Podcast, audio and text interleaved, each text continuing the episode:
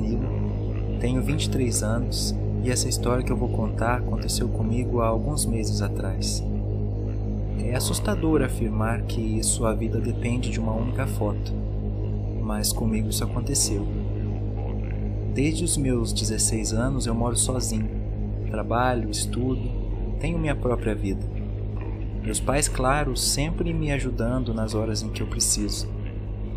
Construí uma vida com muitas amizades importantes, pessoas que me queriam bem. Eu era uma pessoa extremamente feliz. Um dia, uma notícia me pegou de surpresa.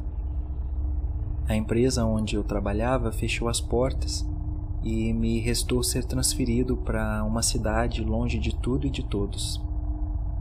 Eu estava desesperado, não podia perder esse emprego, pois minhas chances de crescer eram gigantes. Eu estava sendo reconhecido, então eu decidi encarar esse desafio. Deixei tudo para trás para começar uma vida nova. Isso foi um choque na minha vida. A distância entre mim e as pessoas que eu amo estava me matando. Antes de eu ir embora, meu melhor amigo foi até minha casa se despedir e me entregou uma foto de nós dois. Uma ótima recordação que com certeza eu iria guardar com muito carinho. Como eu queria que isso fosse verdade. Algumas semanas após eu me mudar e arrumar minha nova casa, tive um pesadelo horrível e acordei no meio da noite com o meu coração disparado. Levantei da cama e fui até a cozinha tomar um pouco de água. Foi quando eu escutei um barulho de algo caindo no chão. Então eu voltei até o quarto e o porta-retratos com a foto que eu ganhei do meu melhor amigo havia caído no chão. Eu o peguei, olhei para ver se o vidro não tinha quebrado e coloquei de volta no lugar. No dia seguinte, antes de eu ir para o trabalho, olhei para o chão e o porta-retratos estava lá caído. Mas eu tinha certeza de que havia colocado no lugar antes de dormir. Quando eu olhei novamente para ver se o vidro havia quebrado, tive uma surpresa. Havia um vulto branco entre eu e meu amigo naquela foto. Um vulto que não estava lá horas atrás. Era uma foto normal. Junto com esse vulto havia um corte que pegava meu braço e o pescoço do meu amigo. Nessa hora, um arrepio percorreu todo o meu corpo e um vento balançou as cortinas, mesmo com a janela totalmente fechada. Eu então liguei desesperado para o meu amigo, pois senti que alguma coisa ruim estava para acontecer. A mãe dele atendeu e, chorando muito, me disse que ele havia acabado de morrer decapitado. Ele trabalhava em uma vidraçaria. Uma placa de vidro escapou da empilhadeira, se partindo em duas, e cortou o pescoço do meu melhor amigo. Eu fiquei paralisado.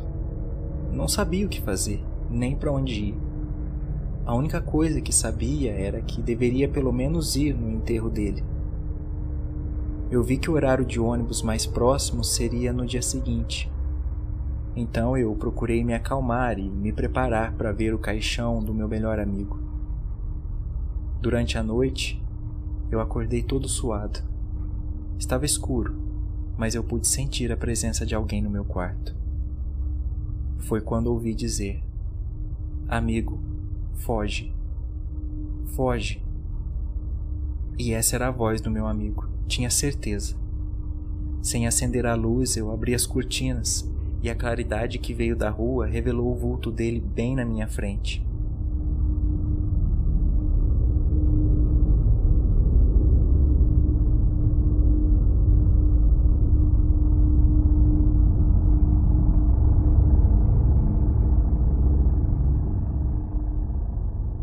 Levemente eu pude ver a marca que o vidro havia feito em seu pescoço. Eu então levantei e saí correndo, gritando como um louco. Quando fui atravessar a rua, um carro em alta velocidade me atropelou, passando por cima do meu braço. O acidente foi tão feio que ele precisou ser amputado. Assim que voltei do hospital, peguei o porta-retratos e não havia mais nada. A foto estava como sempre foi Nessa hora eu tive a certeza de que meu amigo queria me dizer alguma coisa, e a chave de tudo isso era aquela foto. Já era noite. Antes de eu ir dormir, eu peguei a foto e tentei queimá-la, mas não tive sucesso. Ela não se queimava. O fogo já havia consumido tudo que estava à sua volta, menos a foto.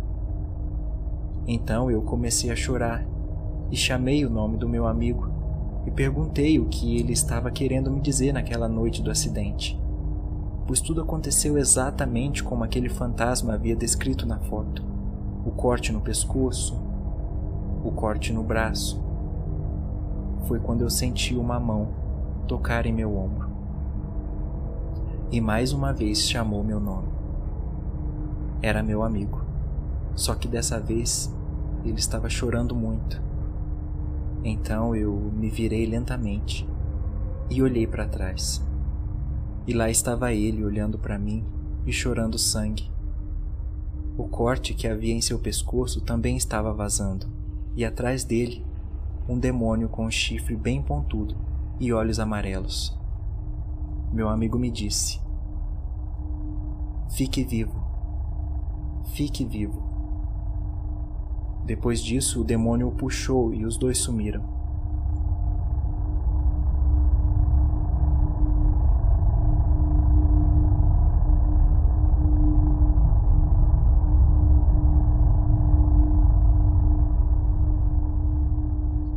Essa foi a única resposta que eu tive sobre o que aconteceu naquela noite comigo e com meu amigo. Mas de uma coisa eu tenho certeza era para eu ter morrido naquele acidente. E se eu morrer agora, terei o mesmo destino que meu amigo teve. Esse demônio usou nossa foto como um portal para ganhar almas. Cuidado com as fotos que você tem e as pessoas que estão nelas, pois podem servir como armas para demônios e outras criaturas sombrias.